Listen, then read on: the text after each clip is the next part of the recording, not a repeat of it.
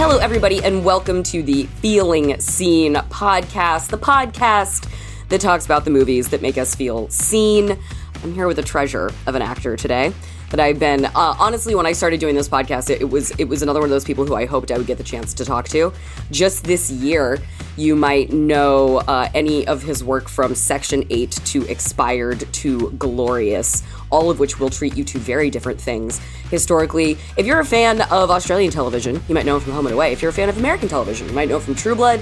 If you're a fan of independent comedies you might know him from the Knights of Badassdom as I sure do. Um, Ryan Kwanten what else do the people need to know before we get started with the conversation today? Wow, Jordan, that was quite the epic introduction in terms of my work life. Yeah, no, I appreciate it. Thank you. You're so welcome. Uh, it's nice to sort of uh, have a, an, an interviewer that has not just done her research, but is also a fan. So it's, um, yeah, particularly Knights of Bad Badassdom. That's one that I know. If, if you know that one, that one slipped through the cracks. That one has slipped through the cracks very unjustly. It is a wonderful, delightful time, and I, I, um, I'm, I'm friends with Summer Glau actually, and I will say, oh. I will take oh. this moment to say she only had the kindest, nicest things to say about you. So while I have always enjoyed your work, she that engendered you to me in a very uh, special, additional way, knowing that Summer only reported back the, the most kind and delightful news about you. Oh well, that was such. She was amazing, but the cast in general was such a sort of a, a Comic Con like fantasy. It really Truly. was. Like everyone just had their own unique alley. So I think the latest that will bring us to this conversation, I believe, is Section 8. I've kind of like, I know Glorious comes out right shortly before this, and then Section 8's coming out on the heels of that. You had um, Expired, which I think in, in Australia might have been known as Loveland. So yeah. there are multiple titles to that one. You've had a very busy year of output in very different disciplines of kinds of movies. I wanted to just sort of set the stage talking about where you feel like you are creatively to be kind of dabbling in all of these different kinds of films coming out right now. Obviously, they film at different times, but how are you, Ryan Kwanten, these days, the creative being? Look, I, I really do love uh, uh, sort of, if you look back at the history of my work, particularly recently, most of it is in, in genre. Mm-hmm you know, and that's that's for me where I, I, I kind of like to make my bread and butter. That's where I feel like emotionality can be at its highest too. Mm-hmm. I feel like if you can get someone to laugh, you're a, you got more chance of getting them to go, you know, to crying and feeling sort of the the true gamut of of the the human emotion mm-hmm. sort of spectrum. Um, so for me, yeah, whether it's um, you know, sort of a sci-fi or, um, you know, something like Section 8, which is more of your sort of your, your independent action kind, kind of movie. Mm-hmm. I still want to bring an element of, uh, I don't know, rawness, mm-hmm. emotionality to it. I, yeah. I, I like I like rawness as a pivot into the the character that is going to sort of be the backbone of our conversation today. I I'm very excited about this. You've brought a wonderfully ambitious choice in Russell Crowe's Maximus Decimus Meridius from the 2000 landmark action drama Gladiator. That is an incredible pick, Ryan. Well, it was a it was a tough pick because there was it, was that one, but I, I figured for our for the sake of uh, Section Eight, it was a pretty good kind of segue. Mm. Um, my other pick was actually uh, Eddie Murphy playing Axel Foley in Beverly Hills Cop. Um, also, sort of a, a, a, sort of theoretically an action movie, comedy action. But again, I, I guess the reason it, w- it came down to those two was because I just love the way that their lead actors transformed sort of the genre, mm-hmm. sort of made it you know, uh, I think originally Beverly Hills Cop, from what I heard, was sort of offered to Sylvester Stallone, mm-hmm, mm-hmm. and what a different movie that would have been had he had taken it. Um, and just seeing what, you know, when you let someone of the talent of Eddie Murphy sort of go to town on an action movie, mm-hmm. it, it just sort of comes to life, and it still to this day plays so well. And look, for the sake of this one too, I thought the same thing. You know, Russell Crowe, yeah. in the in the sake of any any other actor's hands, it could have fallen short. It could have felt cliche, like we've seen that type of story a thousand times. Mm-hmm. But to to give it to give it weight, to give it um, you know, I, I know there was an enormous amount of sort of script revisions that Russell and Ridley kind of worked on to sort of get it to that point. They added a lot of the sort of the stoic philosophy to it as well, which I thought was really sort of powerful. Nothing happens to anyone that he is not fitted by nature to bear. Now, that was kind of the dawn of that, a lot of that philosophy, uh, Stoic philosophy too, being Marcus Aurelius the thing that I really started thinking a lot about was, and, and I spoke to about about this to producer Marissa as well when when we got that selection from you, which is that within the context of Maximus, there is it's it's we were like what which sort of avenue of maximus we were wondering was the thing that kind of pinged most with you? Because there is there is maximus the leader there is maximus the slave there is maximus the widower there is maximus essentially the sort of revolutionary um overthrowing the gladiatorial structure of domination imposed by by Joaquin Phoenix's Commodus and the Emperor's rule. And perhaps it's an amalgamation of, of so many of those things. But what was it that you were finding as sort of like the primary cell of the Maximus performance that really wheedled in and got to you? It's a great question. Um, there's lots of sort of quotable lines, but for me, it's like what hits me, what hits me to the core, what, you know, shakes my very marrow. Mm. And for me, if there was one image, it's, it's seeing and feeling Russell Crowe sort of put his lips up against his charcoal wife's foot mm-hmm. um, at the very beginning, and he's sort of got snot running out of his nose, and he's he's he's kissing that you know the foot of his brutalized wife. Mm-hmm. That for me is uh, where I kind of look to the performance as being pretty damn powerful, mm-hmm. you know, and, um, how does a man or, you know, how does a human sort of carry on in the face of that type of, uh, trauma? Mm-hmm. And so, you know, as a segue across to sort of section eight, that's yeah. when, when, my character loses his wife mm-hmm. and his young son. Um, you know, how does how does one pick up the pieces? There is that sort of psychological warfare that you're playing with y- yourself. You know, what, what reason, what purpose do you have to get up in the morning to, to continue to take breaths? Mm-hmm. My family was burnt and crucified while they were still alive. I knew nothing. Don't lie to me! Yeah, so I like characters where you kind of feel like you have to pick them back up off the canvas. They're, they're, they're, um, they're wounded beyond all measure. And it's the kind of wound that will never heal. Mm-hmm. You know, that for me is really powerful and captivating stuff. I, as I was like reading interviews that you had done for for for various projects over various periods of time. A thing that you uh, talked about in an interview uh, around Expired coming out was uh, you talked about how over the past kind of ten years you found yourself drawn to darker characters and also characters that you can really you said like the word was melt into them. So there was a sort of dissociation from the recognizable Ryan Kwanten into someone you know into something anonymous that could become something real on its own. And I wanted to talk to you about sort of that relationship that you have as both an actor but also like a professional in this industry what is your relationship with that kind of recognition? And how has that evolved over time? Because i would imagine like at very high exposure points like that can kind of a change approaches to decision making or how you relate to yourself as an actor as a tool as a vessel. Like how has that path been for you?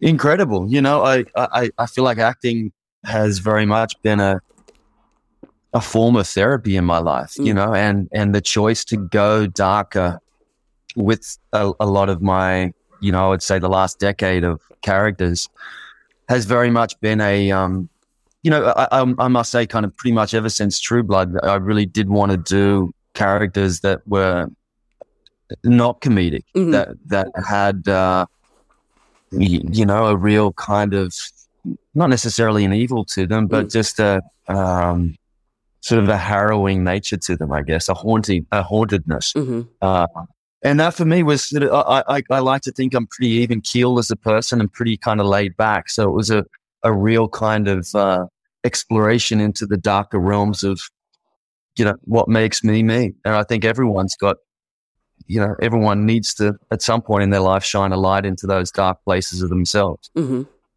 And I, I, I read you read you talk about something to that effect as well, saying that like you, you know, that there is a sort of surprising amount, obviously, within all of us, um, once we start to peel back those layers in terms of like, you know, and you talked about uh, acting, making film and television as a form of exercising kind of demons in that way.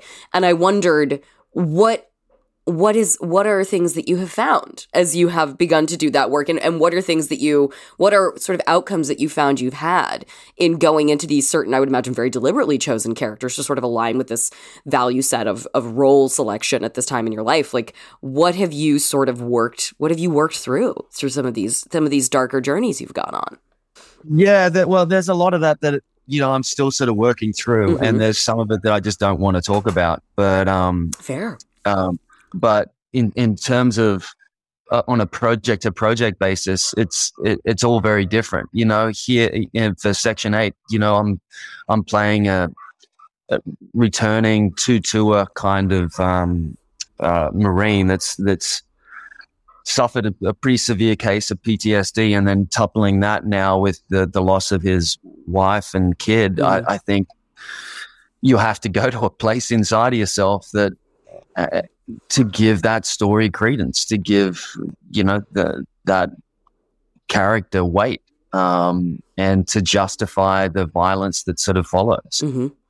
For me, there's it was far more important to um, yeah really jump as as deep into that psychological world of him than the physical. I, I, knew the physical would come. It was more like a muscle memory type thing, mm-hmm. but to sort of live and breathe uh, this guy's life was going to be a, a real trick. But that's something that I've kind of really learned to live with too. Was you know even with uh, Glorious, mm-hmm.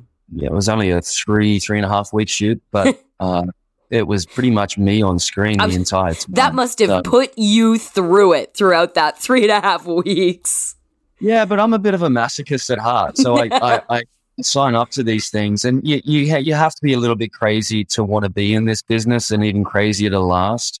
Um, and last happily. Like I really do love what I do, and I love the the level of um, camaraderie that exists, particularly in independent film. It's just so freaking beautiful. There's not a day, even an hour on set, where I don't sort of pinch myself, think a how lucky I am, and b, you know, we're it does remind me of how good humans can be when we work towards a common goal. You know, when we have something passionate mm-hmm. to sort of fight for, to get up in the morning for. I think for um, for me, it's such a good kind of recourse of the the human spirit.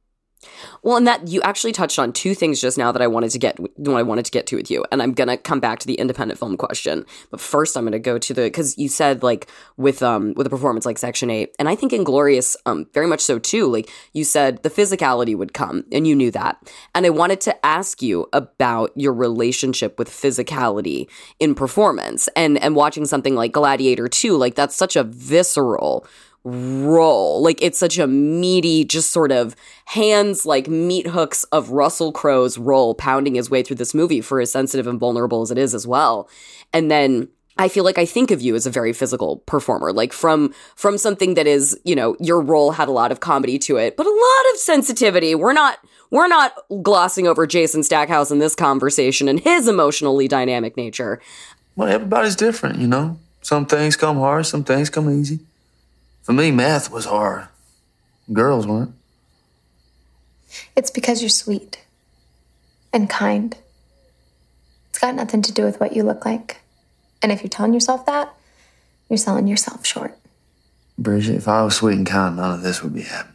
Um, but I feel like that was a very physical role in how you embodied it. And obviously, Section 8 is and Glorious is a very physical performance too, particularly for something that takes place entirely in a rest stop bathroom.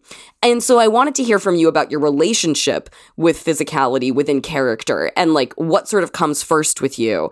Is it like working through it emotionally and finding that that kernel to hold on to, or is it like finding the physicality and sort of like the animal nature of a character? Uh, inside out. Mm. Yeah. I usually find for me, particularly as I've gone on in my career, that if, if the lions are coming, are, are sort of hard to learn, then it's usually not a, not something for me. But if, if, and I don't mean that just because it's going to take take time to learn. It's just if it speaks to me straight out of the gate. Mm. Sometimes I can read something once and just know it. It's just it's embedded in there. It's like it's Mm. it's speaking from a part of me. You know, you have those those great. Uh, I'm not comparing myself to these guys at all, but you you you you hear stories of songwriters, whether it's sort of Van Morrison or whatnot, that sort of when he's asked about um, how did he come up with the lyrics to a particular song, he Mm. says it came through me. Mm. You know, I can't remember how it came, but it came through me. Like I, I feel like there's certain, you know, again, independent filmmakers, visionaries that I like to align myself with that they speak, their characters speak to me Mhm. in just a really natural and profound way. So for me, if once I get that, then it's, uh, it's pretty easy. The, the truth is already there then. Mhm. You know, I don't have to work that hard for the truth. Um, and I've always been a big fan of that anyway, in seeking that. I think p- audiences will forgive slight accent um, fuck ups, but they won't. They won't forgive you um, giving them fiction as opposed to really believing in what you're doing. But yeah, if I can see you or feel you laughing, I, I, I think I think a consistent through line of your career is that you're actually really good with an American accent, particularly particularly appealing Southern accent. Which another movie that I uh, I will say it somehow went through the cracks, but it shouldn't have. Hurricane Heist. Honestly, honestly, one of the most entertaining action movies of the past ten years. If you guys haven't watched Hurricane Heist yet, you should super do that. That's the Alabama Slam, baby. a thing that struck me about both Glorious and Section 8 for being called upon to be, you know, quite different arcs within your characters in that movie, I was really impressed by how feral you felt in both of those roles. Like it was just sort of like an animal uncaged.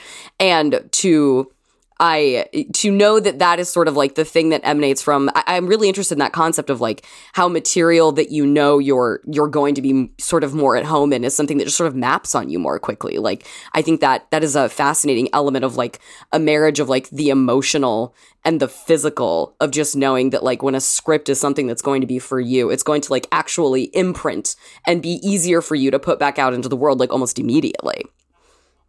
Yeah, I love that choice of word too, Jordan Feral. You know, that's such a um it is something that I search for in characters, you know, it, it, um and I've I've been sort of blessed in the last couple of years to have characters that had a pretty unique case of feral. Um, you know, because again, I I I, I have to highlight like in these independent movies, you you I'm I'm taking myself to to places that are uncomfortable, that are vulnerable, but I'm surrounding myself with such good quality technicians, artists across the board. So everyone's putting in their, you know, their blood, sweat, and tears into this thing. So I feel like, uh, you know, I, that's the least that I can do Mhm. is is sort of expose expose myself in that way. And I and and to the independent cinema to the in- independent cinema conversation, I wondered, you know, you you've worked on very like high gloss and like big production stuff. Like I feel like like True Blood was was truly like a it's a landmark in prestige television. It's it became an HBO juggernaut. It's very stylish, and then but you you speak so passionately and it seems like so frequently about your your desire to you know not only work with independent filmmakers but work with like new and emerging filmmakers. I've heard you talk about that specifically, and I wanted to hear about what is the difference in creative collaboration between like you and sort of the, the people leading the charge in like a, a large production film television situation like like say like a true blood or perhaps home and away versus like the independent films that you do how do those things activate you differently as a participant and actor Well, it's also based off of like where I was and who I was in my career at that time. Mhm. You know, I was just in insanely happy to get the the True Blood gig. You know, to have the chance to be on HBO Mhm. on an Alan Ball show, um, surrounding myself with you know Oscar winners like uh, yeah, Anna Paquin. you know, it's it was it would take a, a braver person than me to say no to that. It was pretty you know, so I was just happy to be, you know, in camp. You know, I was happy as pie for honestly seven seasons. It changed my life that show, mm-hmm. but it also it also guided me in such a way where I didn't have to make decisions um, based off of anything else other than how did how did they inspire me creatively. Mm-hmm. From that point on, I really wanted to be uh, in charge of my own career and and and make choices. Um, that I feel passionate about. Mm-hmm. And and so I think for me, in terms of control, I, I do get um, more say in the independent movies, mm. and I like that. I like that sense of collaboration with a with a writer and a director. I really do, um, and I feel like um, that relationship can be very symbiotic. It can be um, really beautiful. It reminds me of the stories that I, I've read and uh, heard about um, filmmaking in the 70s, mm-hmm. you know, and, and some 60s. That there was a, a, an enormous amount of artist to artist collaboration. Um, and, you know, a, a, lot of times these days, you, we, we don't even get sort of rehearsals or anything like that. And back in the day, it used to happen a lot, you know, even mm. in my early career you'd get it at least a couple of days, and it's it's very rare these days that you get that. So you've got to kind of um, maximize that time um, of connection before you get to set as quickly as you can. We'll be back with more from Ryan Kwanten after a short break. Then, rarely do we get to address breaking news on the One Quick Thing segment, everybody, but podcast favorite movie X has become podcast favorite trilogy? So I'll have one quick thing before I go to say about the upcoming movie, MaXXXine.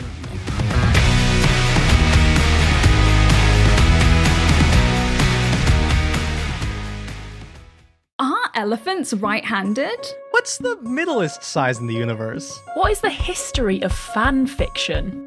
Let's find out together on our show, Let's Learn Everything, where we learn anything and everything interesting. My name's Caroline, and I studied biodiversity and conservation. My name's Tom, and I studied computer science and cognitive blah blah blah. blah. Mm, did you?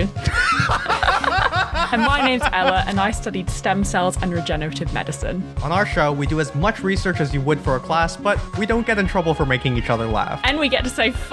Maybe not in the trailer. Subscribe to Let's Learn Everything every other Thursday on Maximum Fun. Are you ready to binge watch something old? The Greatest Generation is a podcast about Star Trek by a couple of hosts a little bit embarrassed to even have a Star Trek podcast. Hosted by me, Ben Harrison. And me, Adam Pranica. We get into the critical, the technical, the science fictional aspects of the show we love while roasting it and each other at the same time. We've completed an entire series about Star Trek The Next Generation and another one about Star Trek Deep Space Nine, and we've just begun Star Trek Voyager. So now is a great time to start watching a new Star Trek series with us. So subscribe to The Greatest Generation on MaximumFun.org or wherever you get your podcasts and become a friend of DeSoto today.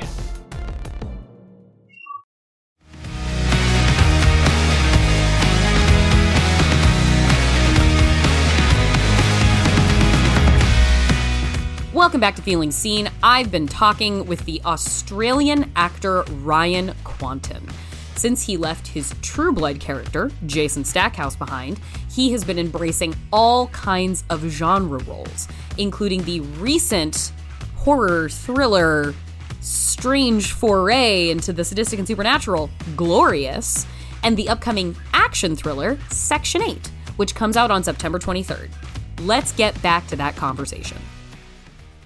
It's very exciting. My, one of my favorite regional traditions of film in all the world is Australian genre cinema. I, I think it is just uh, a best in class uh, from a, a, wonderful decades long tradition going obviously. Well, that was, yeah, Mad Max was another one of my choices for today. Well, now, okay, but w- what I like about um, a couple of those choices are with we have Russell Crowe, Australian actor, we have obviously Mad Max, Australian production. It, I if there is a special resonance to you of being able to watch talent from the place you come from sort of succeed at that kind of level, if that plays any role in like watching these things and having them sort of embed specifically in you.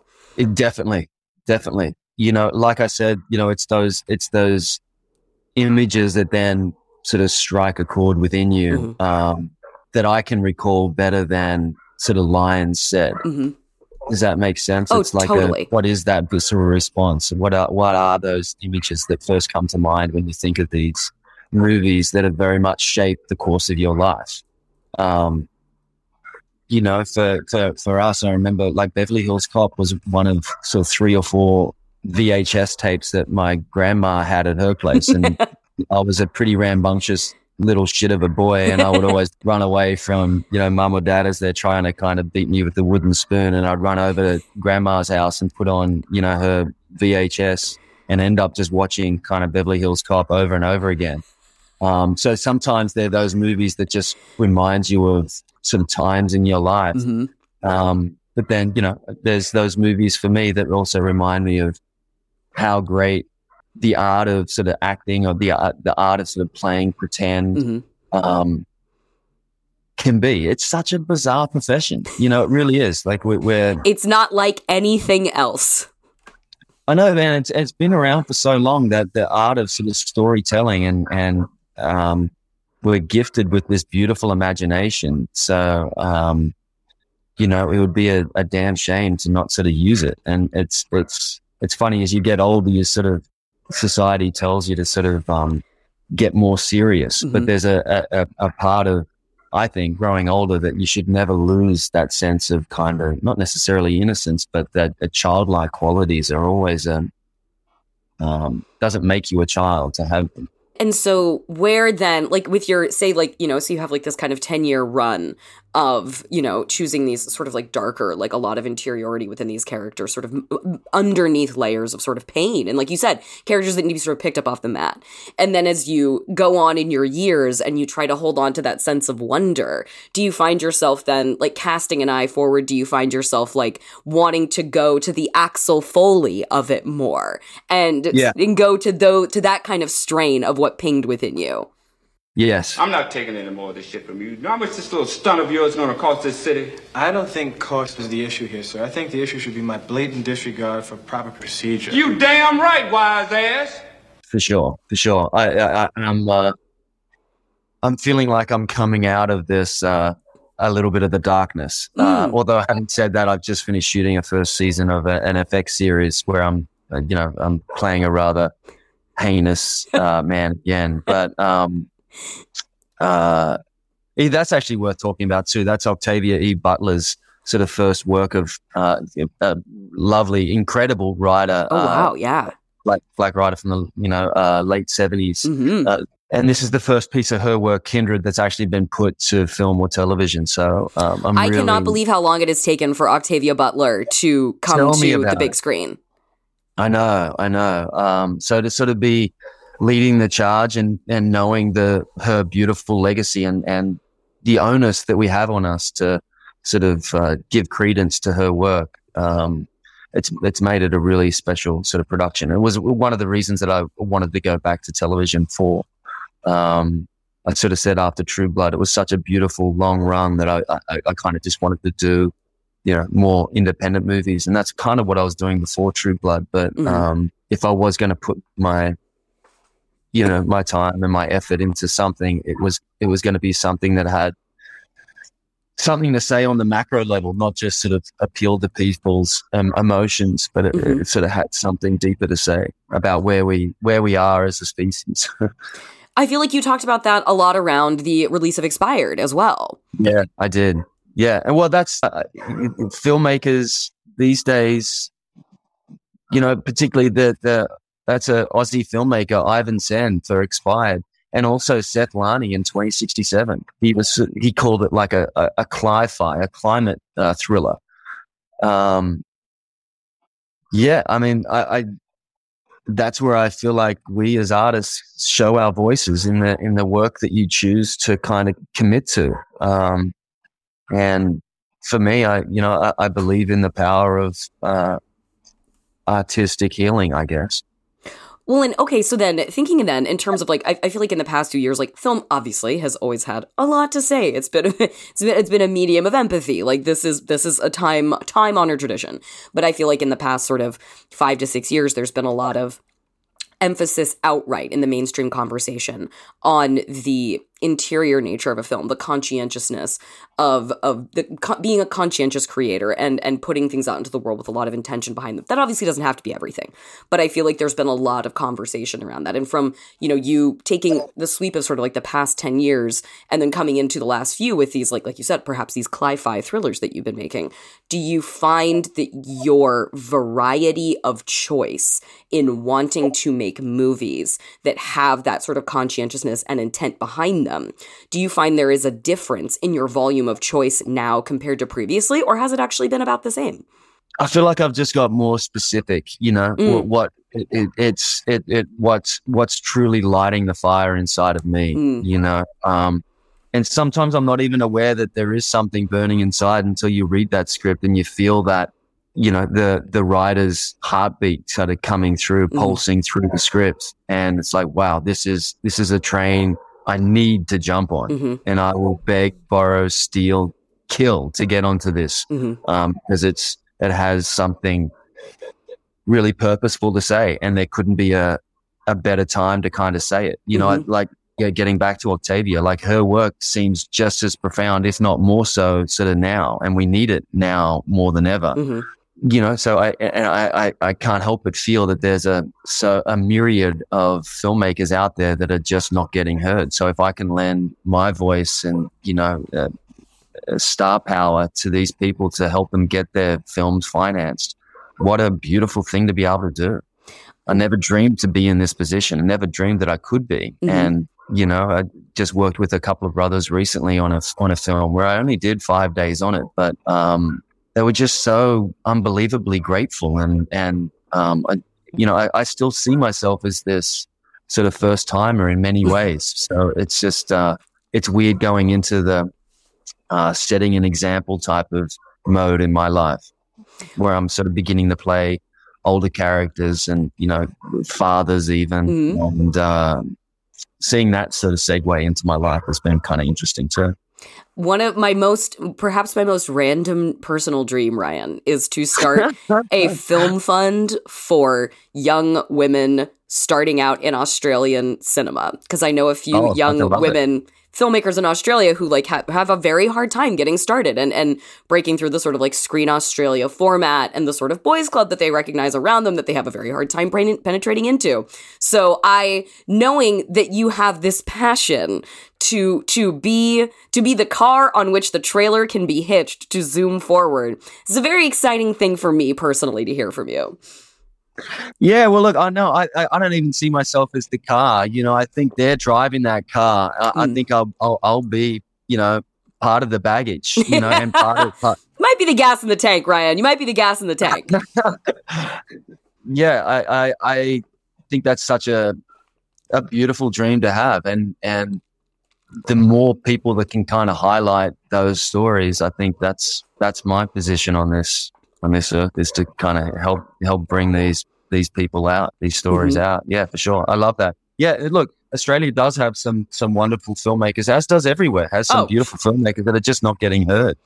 Um, I, have always made a point of going back to Australia and working with uh, Aussie, you know, directors and and filmmakers, storytellers, because um, that was the industry that started me, and mm-hmm. it is such a unique um, hodgepodge of a country mm-hmm. in terms of the, the, the stories that come out of there are surprisingly universal, but at the same time very very specific. Like you just wouldn't see the type of you know terrain, um, the type of uh, uh, you know cultural kind of sticks that happen um, in in places. You know, I, I, don't know if you ever saw Muriel's Wedding. You know, For the Toni first Collette. time, just three weeks ago, I saw Muriel's Wedding and I looked up, I was like, did this come out the same year as Priscilla, Queen of the Desert? And it fucking did. I was like, wow, only in yeah, Australia earlier, are you uh, getting these two movies in the, in the yeah. same year. yeah, well, she's another one too. Like Toni Collette, oh. like her her body of work, her her taste is just throughout the years. I can't even cite one sort of bad choice or, or one kind of like mm, I, I, don't see where that one went. It, it's she's always given it her all. She's always worked with really interesting uh, uh, storytellers. Um, and such a huge, huge inspiration to a cat like me, you know, um, trying to make my way out in America. Um, she really did kind of cross the bridge in such a in she did it her way. Mm-hmm. You know, she never kind of compromised. You, you you look at the great things that she did. I you know the Sixth Sense. I thought owed a lot of its success to her performance. It takes Toni Collette about five minutes to be the star of any movie, even if she's not in it for five more minutes after that. Yeah, it's so true. It's so true. Well, and I, I, because I, because you're here, and I absolutely love talking about Australian cinema with people. Um, a thing that I, I, you know, talking about the feral nature of your performance in um, Section Eight, and then talking about like the sort of increasingly crazy physicality of what you're doing in Glorious and and then like gravitating toward a character like like Mad Max in in in the in George Miller's films there's one of the great traditions of Australian cinema is the madman is is the the person unleashed. And I've had the chance to talk to a handful of creators from Australia about like sort of what is that about the sort of DNA of Australian cinema that just lends itself so well to these phenomenally sort of outlandishly boundless characters. And i wanted to to hear from you about about that. Like if you had any sort of kinship with the australian madman character like toe cutter like max himself like like jared jack in Wolf Creek, like anything going on in Wake in Fright, like anything going on in Boar. Like I, I wanted to hear if you had sort of particular tenets of Australian cinema that you felt very sort of like at home in, or you felt like there was just a sort of regional pride in how these things are presented on screen. Because this is one of my favorite topics of conversation. Oh, and- that's such a gorgeous question, and and and uh, um, Yes, the answer is yes, yes, to each each and every one of those characters, um, and to each and every one of those stories. It's a, it's our weird sense of isolation in Australia, mm. combined with this wanting to break free, and then mashing into that this sense of, um, you know, the the colonialism that we did have. Mm-hmm. You know, wanting to kind of prove that we we could stand alone on our own. There's a real sense of pride. Mm. You know that we have this phrase in Australia called the the little Aussie battler you know, it was it was sort of this sort of um, a bit of a, a figment of the cultural imagination that we were we were always kind of uh,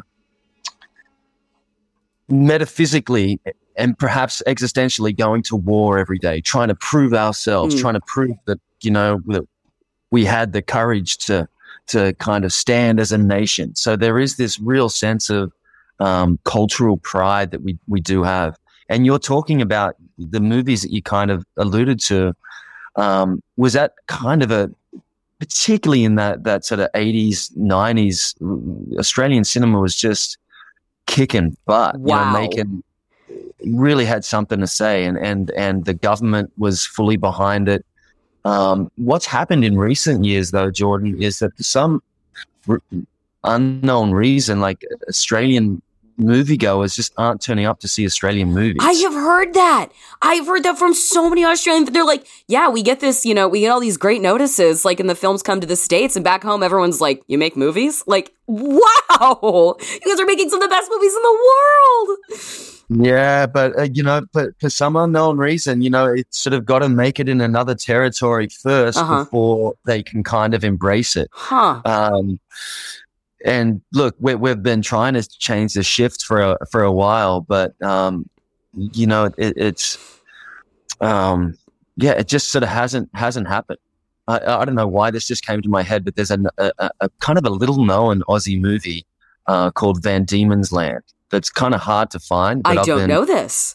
Yeah, I, I, highly, highly recommend it. It's it's definitely a brutal film to watch, but again, um, the so so are some of the ones that you mentioned, the Wolf Creeks and the uh, Mad Max. I think Wake um, and Fright is one of the most emotionally brutal movies oh, I've ever watched. yeah, yeah, yeah. Well, it, yeah, that, then there you go. I, I, you know, it's my job here to find like the patterns and everything that we're saying, and I, it, it is, it is interesting to me that like characters that have and and people who've been able to take performances to sort of these like iconic levels, like an Axel, Axel Foley, like a Maximus, and and obviously like a, Mad Mad Max himself. These are all characters who are very much defined by the ways in which they don't fit into the natural order. Even Axel Foley, he is very much his own thing within a system that does not replicate individuals like him, which is make, what makes him extraordinary, what makes him stand out. So I appreciate that in this conversation of talking about like the sort of intrinsic sense of rebelliousness within sort of Australian culture that imbues it into cinema. And what it, the, the uh, director Greg McLean told me, he's like, we're a nation of outlaws. Like we have this strain of like, you know, we started as penal, it was a penal colony and we began as criminals. And so we have this phenomenal sort of tension between civilization and polite society and that which wants to sort of break it open. And I appreciate that each of these characters you've sort of name checked specifically are ones that are acting against the sort of status quo in order to be the like rising hero. I, I find a nice tidy bit of symmetry in that. Oh, me too. Look, and I'm trying to kind of nail nail down exactly sort of what it is, but it is a it's sometimes for me too, it's recklessness taken to the nth degree, mm-hmm. you know, to, to the furthest, you know, to almost survival. Mm-hmm. Um, there's this great book that I love called On Boxing by Joyce Carol Oates.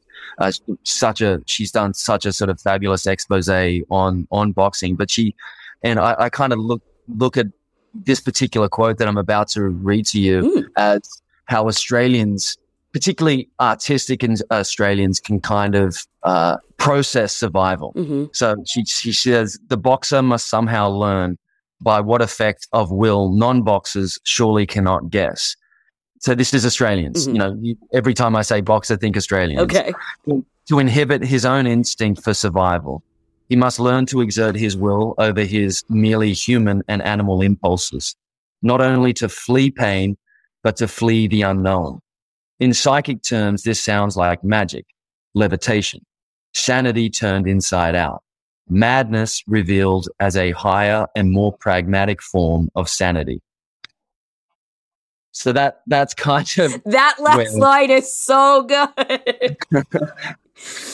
I mean, I feel like that, I feel like kind of hits the crescendo of glorious as madness as this kind of refined form of sanity and sort of what it ascends to. And then I immediately, as you're reading that, I'm just thinking of like the movie Razorback and those like intense close ups on our uh, oh, characters where you just see the wildness of like generations behind them. And it's so evocative. Oh, that's a, yeah, I love that expression. The wildness of generations behind them. Yeah, that's great. I mean, look, when you can see that in, in, you know, that's what, oh man, it just, it, it really makes sort of the, the very life of you sort of um, I don't know. It's it's lifeblood for me that those kind of moments when when you're when you're you're standing you know in the middle of nowhere in some podunk town and uh, it's three four in the morning and uh, everyone's been working their butts off and you've got this you know four or five page scene to do and I wouldn't want to be anywhere else. Like it's just such a crazy um, electrifying business and, and world to be a part of. Um, and then when you kind of, you nail it at the end of that day and everyone's sort of happy and there's that kind of sense that this is going to live on longer than this moment. Mm-hmm. Um, you can't help but sort of feel, I don't know, um, that we did something.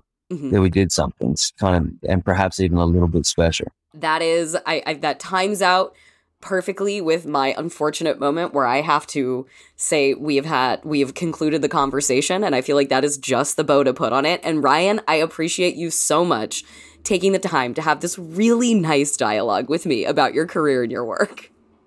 Yeah, I can't help but think it's going to be a great day for me. Thank you. You started off in such a great way. I appreciate you. I, I hope we, yeah, uh, we are both sending each other off into the world to have a really great day. And congratulations on all three movies that you've had come out this year. And I look very forward to that Octavia Butler project that you're talking about. Uh, thanks so much, Jordan. Um, it, keep being the, the beautiful woman that you are. really appreciate you. Thank you. This is a lovely interview. Yes, thank you so much for taking the time, Ryan. Yeah, you got it.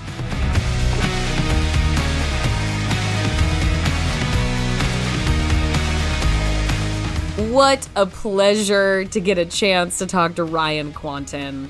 Thank you again to him. You can see him in so many places this year, uh, notably Section 8, which comes out just a week after this episode drops, and it'll be streaming on AMC Plus.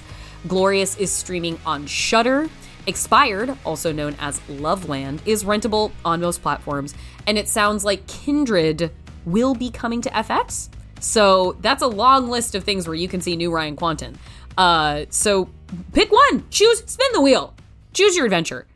Um, and now the one quick thing before I go. Oh, you know, it's rare to have a furniture item in a segment that is meant to be uh spontaneous and just sort of out of the blue of whatever the moment conjures. But this is spontaneous because when X came out and I was like, I love X, uh, I certainly didn't I didn't see it at a festival where like kind of the buzz came out. Like I didn't realize when people were talking about Pearl, a prequel, that it was literally actually happening. I thought it was just like a trailer that was put together for fun as like a oh and here's some bonus like a button for you. But then like X comes out and it's like wait, this movie I love is going to have a prequel with one of like starring one of my favorite actors carrying over from the first movie to play the like younger iteration of one of the characters she plays in X. Um wow, incredible. Yes, let's go. And it was a a, a feast of Mia Goth to continue. I've seen Pearl. I really like Pearl and Mia Goth gets to go absolutely buck wild in it. So, I'm excited for everybody to experience that. And then and then uh, Pearl is making its premiere run right now at festivals. It played at Venezia. It um, just played at TIFF. And uh, coming out of that, much like I think it was South by Southwest was the X premiere, people like critics watching it at they didn't get this at Venezia, but critics watching it at TIFF coming out of like a Midnight Madness screening were like, OMG, it's a trilogy. Turns out there was a little teaser cut for a third film in this series, we're riding that Mia Goth train. I have punched my ticket. I'm going to the ends of the earth with it. It is called MaXXXine with three X's. Maxine being Mia's character from X. And this is her. We're following her along on her journey into 1985 Los Angeles. Maxine said she's going to be a fucking star and whether it's in the San Fernando Valley or it's in Hollywood proper, MaXXXine with three X's. I feel like might be on the cusp of stardom. Maybe she's got herself a reputation in the town. Uh, I can't, I, I can't wait to find out. I can't wait to see Mia in 1980s uh sex worker glam. Like that sounds like a thrill of my lifetime. I just, I, those of us who've been toiling in the Mia mines for so long have just been waiting for the world to see what we have seen, find the knowledge we have been in possession of for so long. Not only uh, as an incredibly dynamic talent and a ferocious screen performer who uh, it just seems fearless and, and curious in her role selection, but also is just like a fucking star. She is a movie star, this one. And now she's like I don't know what I wish I somebody tell me somebody give me the oral history of how this trilogy came about that was uh, seemingly pre greenlit before anybody knew how these movies would be received or how they would perform. And that's the kind of brio that I want from film executives. Make the fucking blind bet. Say yes to a good idea, to a trusted filmmaker with an incredible cast. Just write the checks, rubber stamp it, Make that movie, make shoot the prequel while you're doing it. Don't give a shit about box office returns. Just make the bet. Fear Street, Greenlight 3. Put them out one month after the other. It's very exciting. So, yeah, MaXXXine. I don't know when. I kind of hope before the end of the year um just to like have the harmonious like all wrap it up in 2022 like phenomenal showing kind of thing. Um but I don't know I assume it's been shot. I assume it's done. Maybe it hasn't. No idea. I just know that it's Mia Goth. I just know that I've been promised more Mia Goth.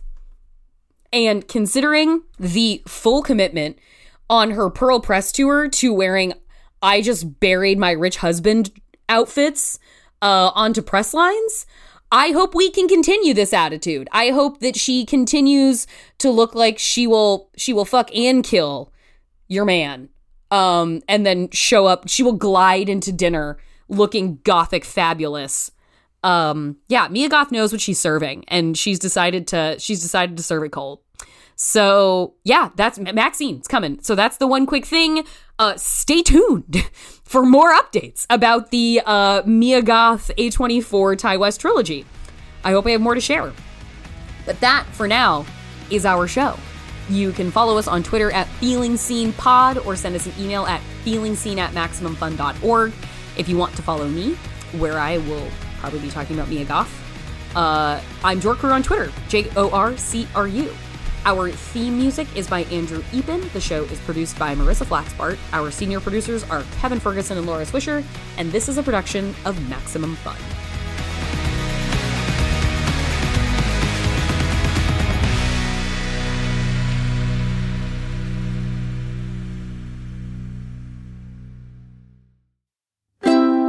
MaximumFun.org. Comedy and culture. Artist owned. Audience supported.